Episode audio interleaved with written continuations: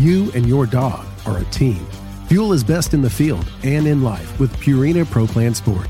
Made for hardworking dogs of all ages, every sport formula starts with real meat as the number one ingredient and is specifically formulated to support strength and stamina. Try it today and see why ProPlan is the official dog food of Ducks Unlimited. Learn more at ProPlansport.com. Mossy Oak has partnered with Ducks Unlimited to bring you Shadowgrass Habitat, the official camo of Ducks Unlimited. Shadowgrass Habitat pays homage to the first waterfowl specific camo pattern ever made, Mossy Oak Shadowgrass, while incorporating the most realistic, digitally accurate images of the natural habitats that make up true waterfowl habitat. Mossy Oak is committed to conservation as its highest priority. With the launch of Mossy Oak Shadowgrass Habitat, Mossy Oak will continue funding habitat protection projects through our longtime partnership with Ducks Unlimited. Check out the new Shadowgrass Habitat pattern at mossyoak.com. Step into the world of Campus Waterfowl, a community that's shaping the future of the hunting industry. At Campus Waterfowl, we're more than just hunters. We're students. We're, students. we're conservationists. We're conservationists with the next generation. The next generation. Join us as we highlight the dedication and commitment of young hunters nationwide.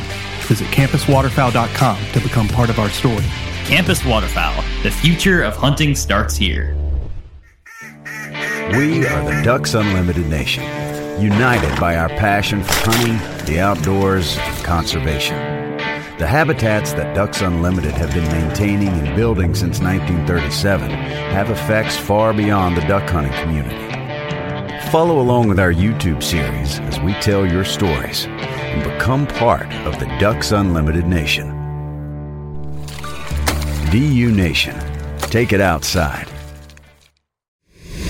a mic check, please? Hey everybody, welcome back to the Ducks Limit Podcast. I'm your host, Chris Jennings. I'm your host, Dr. Mike Brasher.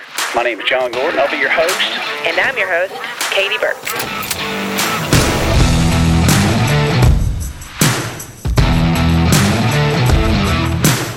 Welcome to the Ducks Unlimited podcast, the only podcast about all things waterfowl.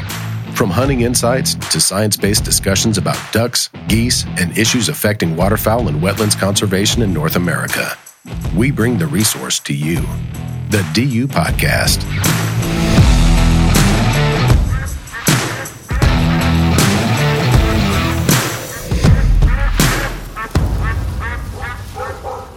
Everybody, welcome back to the Ducks Limited podcast. I'm your host, Chris Jennings.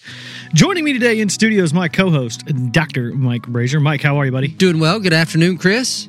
So, what we wanted to do here with this show, this is a short and sweet update style show. Um, we wanted to talk about the avian flu. The main reason why we want to do this is we're getting a lot of questions. Mike's getting a lot of questions online. We're seeing things on Ducks Unlimited's Facebook page, Ducks Unlimited's Instagram page, lots of comments, lots of questions. I'm getting text. Even more importantly, there's hunters out there all over the country, really, right now, who are posting videos. I'm seeing them on TikTok and Instagram of dead or dying birds, sometimes like geese. I've seen some ducks, you know, it's just a good mix. But Mike, I wanted to come on here today and I wanted you to kind of provide a brief update of what you're hearing and, you know, what hunters out there should know about the avian flu. Yep, it's definitely a hot topic, the hot topic in the waterfowling world right now. And I guess for a timestamp, this is December 2nd, 2000, uh, yeah, 2022. And we have, I guess we're probably about two weeks, three weeks into what would be considered sort of a dramatic, what feels like a dramatic uptick in the number of re- reported cases and and observations of a lot of uh, dead or sick, uh, mostly geese, is what we're hearing about right now. And so, yeah, we're gonna here in a couple of weeks, we're to have a more extended update conversation on this. Uh, but given the timing of things and the, the number of, of questions we're getting. We want to provide yet another update on it. The way I always start these discussions uh, is to remind folks I'm not a wildlife disease expert. I'm not a human health expert. The information that I convey in this regard is a is a result of me being able to talk with with wildlife disease experts, mainly through the podcast, but also through some of the just just other conversations I've had, as well as wildlife veterinarians, and then referencing a lot of the information that's online through the uh, respective authorities. So, um, I I think you know Ducks Unlimited has positioned itself in this in this uh, relative to, what's going on with avian flu as a way to help communicate. Our state and federal partners communicate some of these key messages to waterfowl hunters. As a reminder we have a website where you can find a lot more information ducks.org slash avian flu. Check it out. A lot of great information there. But to sort of a, an update right now we continue to hear about uh, reports of large outbreaks of sick or dead birds uh, that are being seen in a number of states. I'm, I'm not going to try to list all the states where they are because I don't know that. I don't know that right now, but I've heard about large outbreaks in South Dakota, Utah, uh, Washington, Oregon, uh, Arkansas. I've heard about reports in in Louisiana, some in Mississippi. I, I got a call just the other day of a, a guy who has property in Mississippi and has, I a hundred, a couple hundred sick or dead geese on his property. So this is it's continuing. There's um, Florida, pretty much every state has either a detection in a wild bird or pretty substantial outbreaks that are that are being observed. Uh, the key guidance that we'll continue to provide to people is that if you have those observations, if you find sick or dead birds, don't handle the birds. First, call your local or your state wildlife agency or look online, just Google whatever your state wildlife agency is, comma, avian flu. Chances are most of them are going to have a resource website out there with some guidance on it. Yeah, so, and that's important. That's one thing eh, very important because I'm seeing, you know, I'm basically like kind of scouring the internet looking for some of this stuff. And, you know, I'm seeing Instagram posts and, you know, reels and TikToks of hunters – like picking up these birds and trying to i don't really know what they're trying to do make a video of them holding a live snow goose but you can tell the bird is infected uh, yeah. with something potentially you know you can't tell but um, and you make a good point in that in the responses that there are other diseases out there as well um, but it's highly recommended um, to not pick up these birds. That, that's right. That, that's a great point, Chris. We can't necessarily assume that all these sick or dead birds that we continue to see are a result of avian flu. There are a couple of instances, if you look online, and these are circulating on, on social media, I've seen a couple of instances of, of reports of outbreaks of 100 or 200 dead ducks or geese that have tested negative for avian flu, or and maybe they suspect avian cholera. Uh, I don't know that that's confirmed yet, but the point is there are other diseases that could be affecting waterfowl, and there are diseases that affect waterfowl at some level every single year. So there's a lot more that we'll kind of talk about in, in the subsequent weeks on trying to put this in larger context of a you know what are the what are the likely what do we think the impacts are going to be for the population? Uh, how does this compare to previous outbreaks and and the number of waterfowl that would normally die in a given year from outbreak from any kind of disease? Yada yada yada that kind of stuff. There's a lot of things to talk about, but we wanted to provide this uh, this short update uh, just to to remind folks of the guidance, call your state wildlife agency, look up the resources, but then also to touch on a couple of, uh, I guess, some of the more more common questions that we've been getting. I've been getting a lot of emails. A lot of folks have been calling our our staff, and and I have been the recipient of of those kind of ultimately down the line. So that's I think that's kind of what we wanted to do, right? Absolutely, and you know, and that's one thing.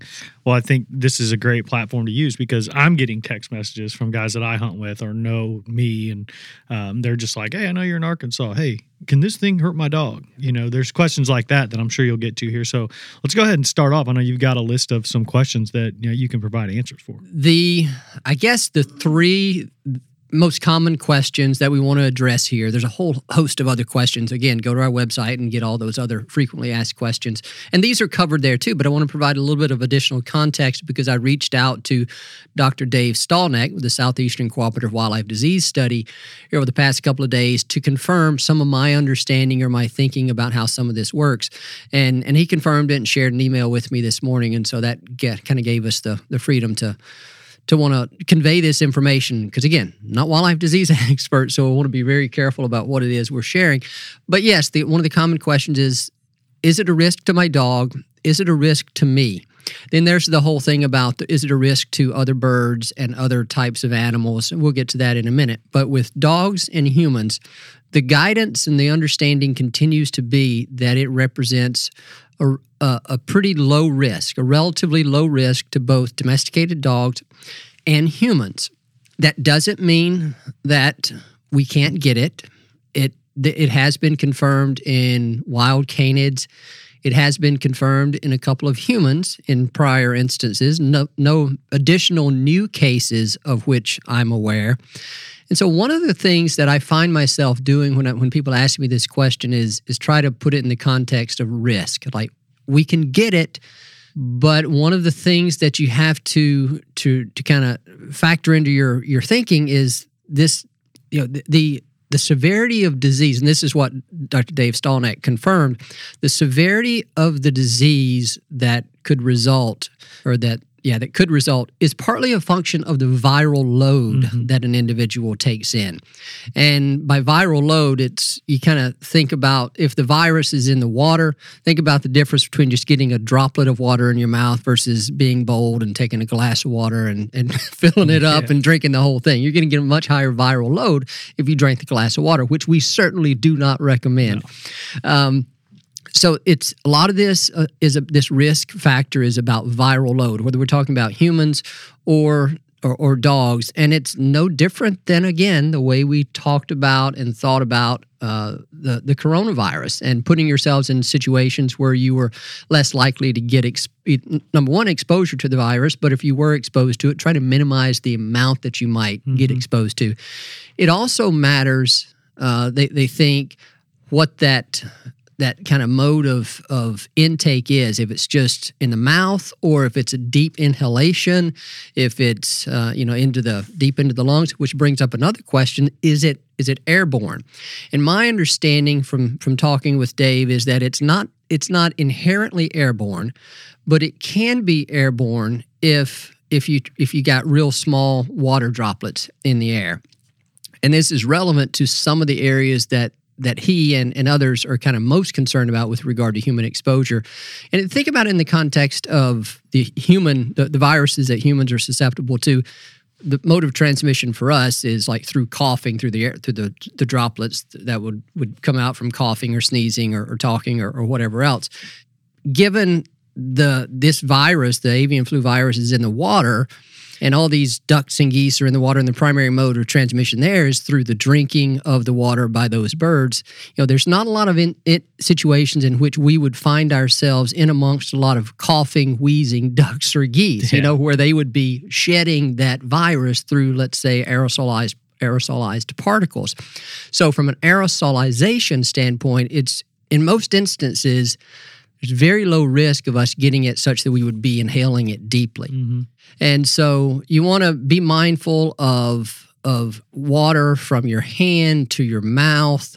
If you're out there retrieving birds, if you're setting decoys, just be mindful mm-hmm. of, you know, not doing a whole lot of wiping of your mouth after you've got water on it. We, I was talking to a guy yesterday and I said, you know, after talking with you, one of the things that I might adopt myself is carrying a little bottle of sanitizer, hand sanitizer. We did that all throughout COVID, mm-hmm. right? We, got everybody got used to, to that. It, yeah. And the same thing applies here. If you're out there picking up decoys or getting bird retrieving, getting the bird from your retriever, after you do that, just put on some hand sanitizer and, and you know, you're going to minimize that, that risk at that point or reduce that risk.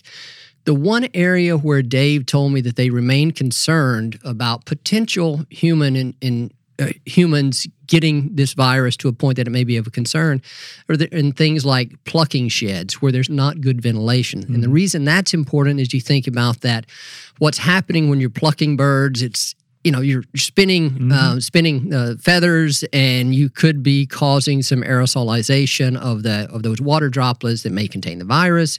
If you're uh, that's that's why the the guidance is to not smoke while you're you're cleaning birds. Trying to minimize that inhalation of of those types of situations where where you could be exposed to some of those smaller droplets. And and so plucking sheds, especially if they aren't well ventilated, that's considered a higher risk environment.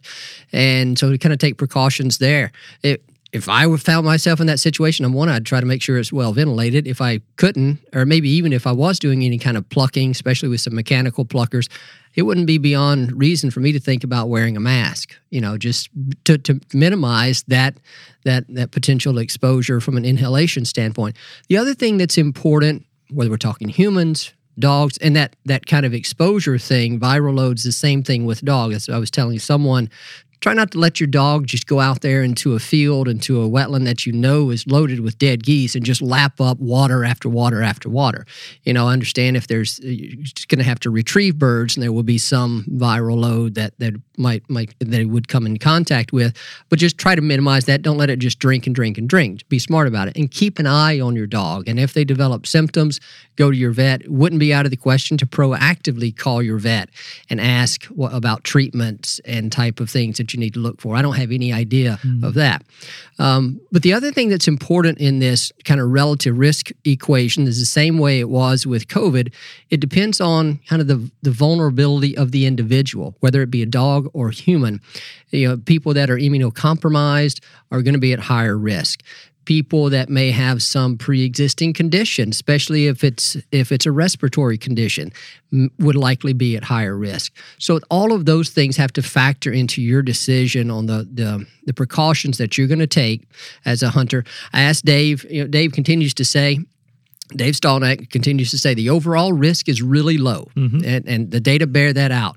That's not to say you you need to be. That's not to say you shouldn't take precautions. You certainly shouldn't be careless.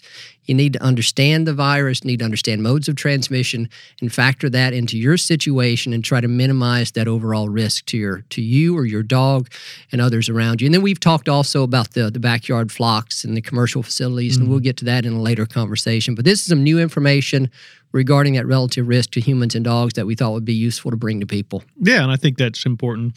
You remind people this is still very low risk. It is. You know, we're doing this type of show and we have the website set up just to inform people, to that's keep right. people because I mean, I'm getting the questions, you're getting the questions. You know, there are people in group texts all over the country right now, duck hunters were like, "You see that big you know, yeah.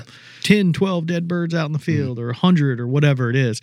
Um, so these questions are coming up. People are talking about it. And yeah. so, but I, I, think first and foremost, we're not trying to scare people. Absolutely here. not.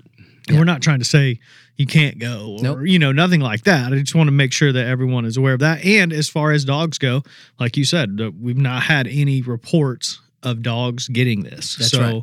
you know, and another thing to keep in mind is we've gone uh, like halfway through the season. I mean, a lot of northern states seasons are either closed or getting ready to close. Yeah. So we've gone through half the the waterfowl season throughout, you know, the US at least.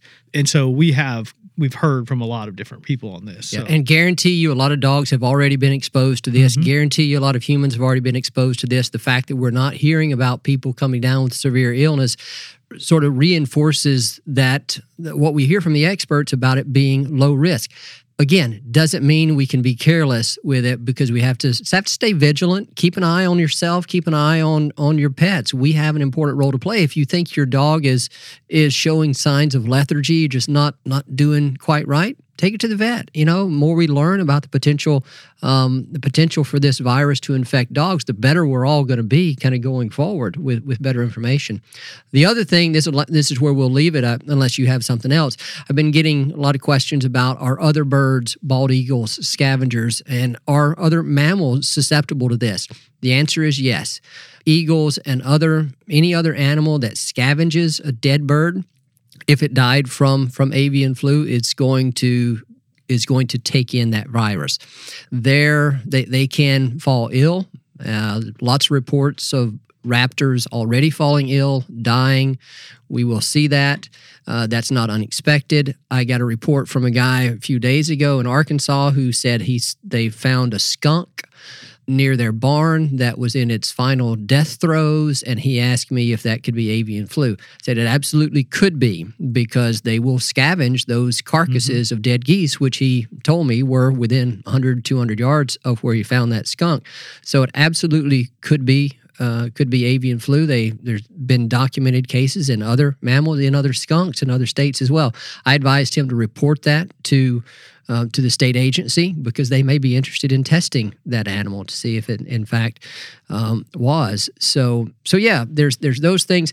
The other thing about the um, I do want to go back real quick on the whole viral load thing.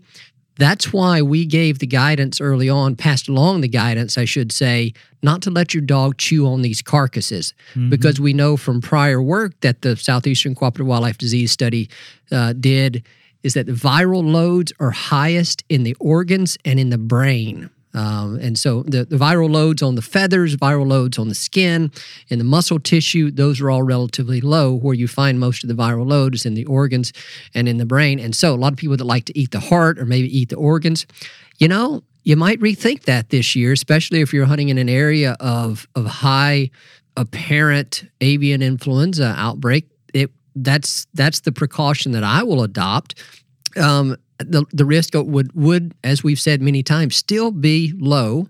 Why kind of take the why take the chance? If you want to take the chance, go ahead. I would if if if you are eating the organs, this is Cook one of those thoroughly. cases. I would say you would want to cook it thoroughly. Those are kind of the main, uh, I guess, new questions that we've been getting, or more pointed questions we've been getting, and thought it'd be useful to pass those along. Anything I'm missing, Chris? Nope. I think that's. I think you hit everything that the information that we have now. I think the most important thing is if hunters out there, if you are seeing these die offs, contact your local state agency. Uh, that's important. You don't want to go out there picking up birds. You, you know, necessarily. You don't want to be handling um, all of these big, you know, piles of carcasses. Yeah, yeah, Um, yeah. We can't. that. Yeah, we can't provide any advice on that. We're not going to provide any advice on what to do with those. That's clearly within the purview of your state agencies, and I do know that some state agent, state agencies are advising a bit differently on Mm. how to handle that. So, absolutely contact those agencies. Cool. And for more and additional information, you can visit ducks.org forward slash avian flu. Um, there's videos, there's um, podcasts, there's, you know, tons of frequently asked questions. Some of the ones that we answered today Maybe there. not videos. That was a social media deal. Yeah, that's right. Video's not on there. The podcast for sure. But yeah, I think that pretty much covers it, Mike. That's awesome. Thanks for the update. You bet. And uh, stay tuned for a couple in a couple of weeks. We'll have another episode on this uh, in much more detail, kind of recapping some of what we know and giving an update. I'll be going to the North American Arctic Goose Conference next week, and I am certain this will be a topic of conversation there. So I have some fresh information on the backside of that. Awesome. That's exciting.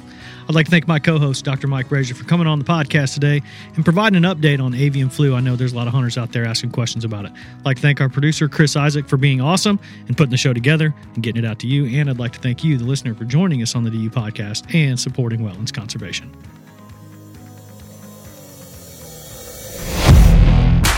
Thank you for listening to this episode of the DU Podcast. Be sure to rate, review, and subscribe to the show, and visit www.ducks.org slash DU podcast for resources based on today's topics, as well as access to more episodes. Opinions expressed by guests do not necessarily reflect those of Ducks Unlimited.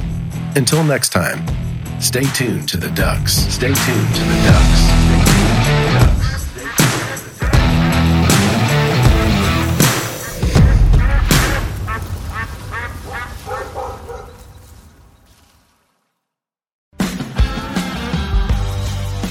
You and your dog are a team. Fuel is best in the field and in life with Purina Pro Plan Sport. Made for hardworking dogs of all ages, every sport formula starts with real meat as the number one ingredient and is specifically formulated to support strength and stamina. Try it today and see why ProPlan is the official dog food of Ducks Unlimited. Learn more at ProPlansport.com. Mossy Oak has partnered with Ducks Unlimited to bring you Shadowgrass Habitat, the official camo of Ducks Unlimited. Shadowgrass Habitat pays homage to the first waterfowl specific camo pattern ever made, Mossy Oak Shadowgrass, while incorporating the most realistic, digitally accurate images of the natural habitats that make up true waterfowl habitat. Mossy Oak is committed to conservation as its highest priority. With the launch of Mossy Oak Shadowgrass Habitat, Mossy Oak will continue funding habitat protection projects through our longtime partnership with Ducks Unlimited. Check out the new Shadowgrass Habitat pattern at mossyoak.com. Step into the world of Campus Waterfowl, a community that's shaping the future of the hunting industry. At Campus Waterfowl, we're more than just hunters. We're students. We're conservationists We're conservationists. with the next generation. Join us as we highlight the dedication and commitment of young hunters nationwide. Visit campuswaterfowl.com to become part of our story. Campus Waterfowl. The future of hunting starts here. We are the Ducks Unlimited Nation, united by our passion for hunting, the outdoors, and conservation. The habitats that Ducks Unlimited have been maintaining and building since 1937 have effects far beyond the duck hunting community. Follow along with our YouTube series as we tell your stories and become part of the Ducks Unlimited Nation. DU Nation, take it outside.